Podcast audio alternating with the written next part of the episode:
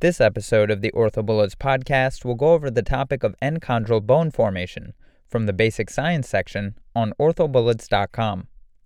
Enchondral bone formation occurs in longitudinal physeal growth, embryonic long bone formation, and non rigid fracture healing, otherwise known as secondary healing, and we'll go into all of these in more detail.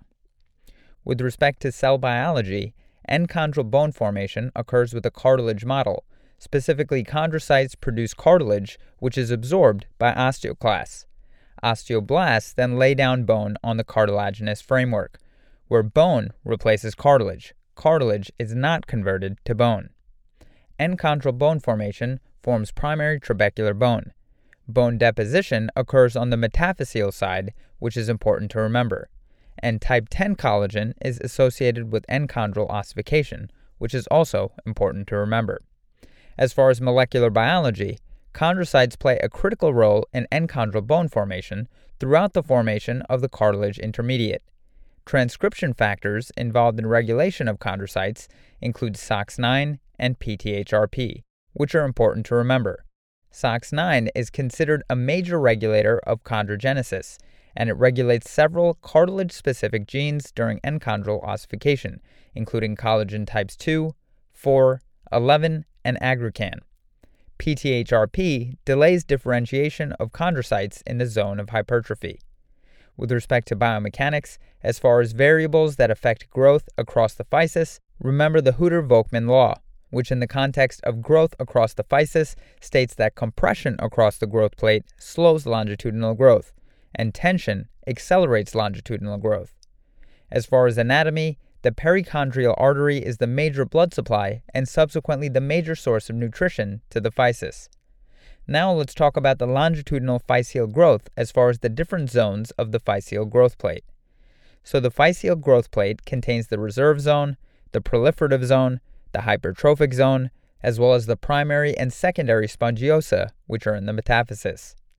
In the reserve zone, cells store lipids, glycogen, and proteoglycan aggregates for later growth, as well as matrix production.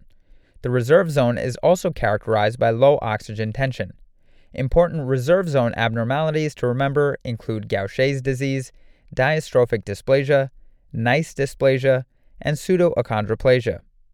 In the proliferative zone, there is proliferation of chondrocytes with longitudinal growth and stacking of chondrocytes.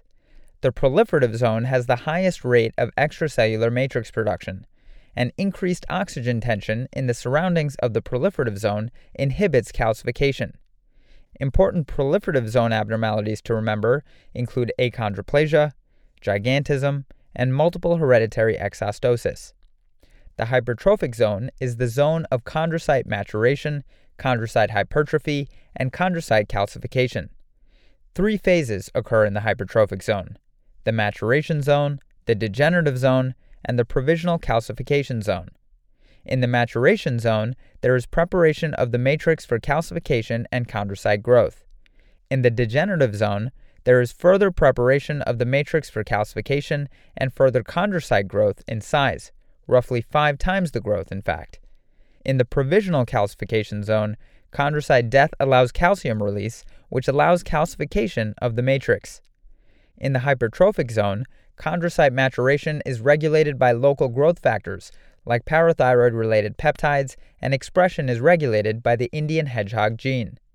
Type 10 collagen produced by hypertrophic chondrocytes is important for mineralization in the hypertrophic zone.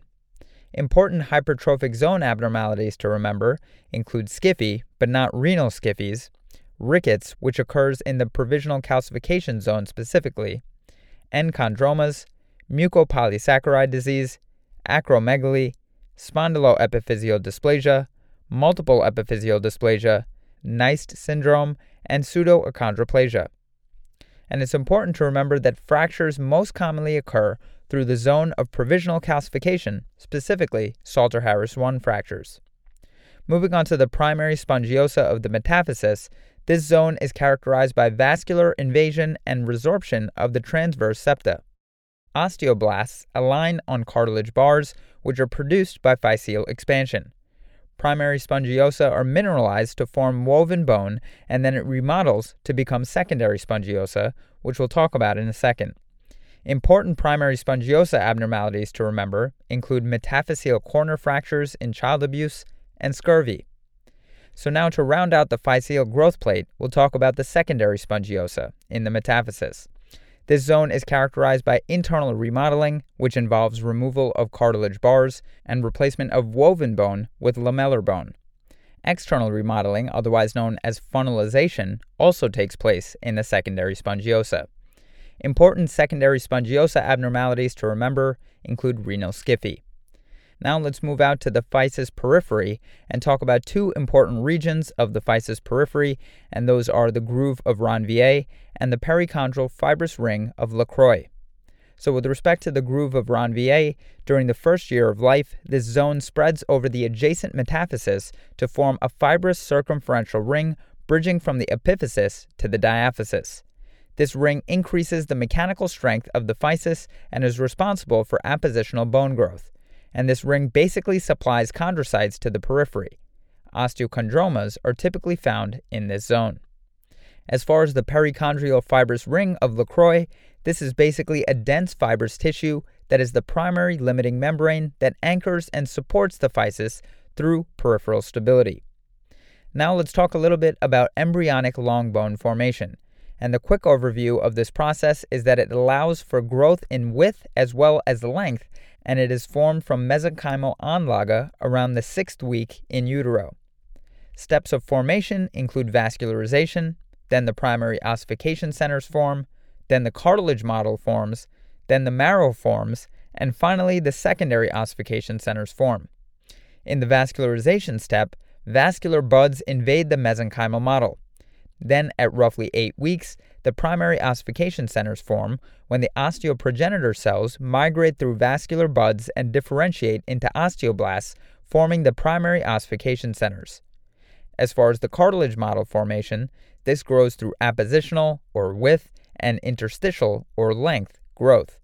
As far as marrow formation, the marrow is formed by resorption of the central portion of the cartilage anlage by myeloid precursor cells that migrate in through the vascular buds. Finally, secondary ossification centers form by developing at the bone ends, and that leads to the epiphyseal ossification center, otherwise known as the growth plate. Lastly, let's quickly talk about non rigid fracture healing. And the quick overview is that this mechanism of bone formation is similar to physeal and chondral ossification.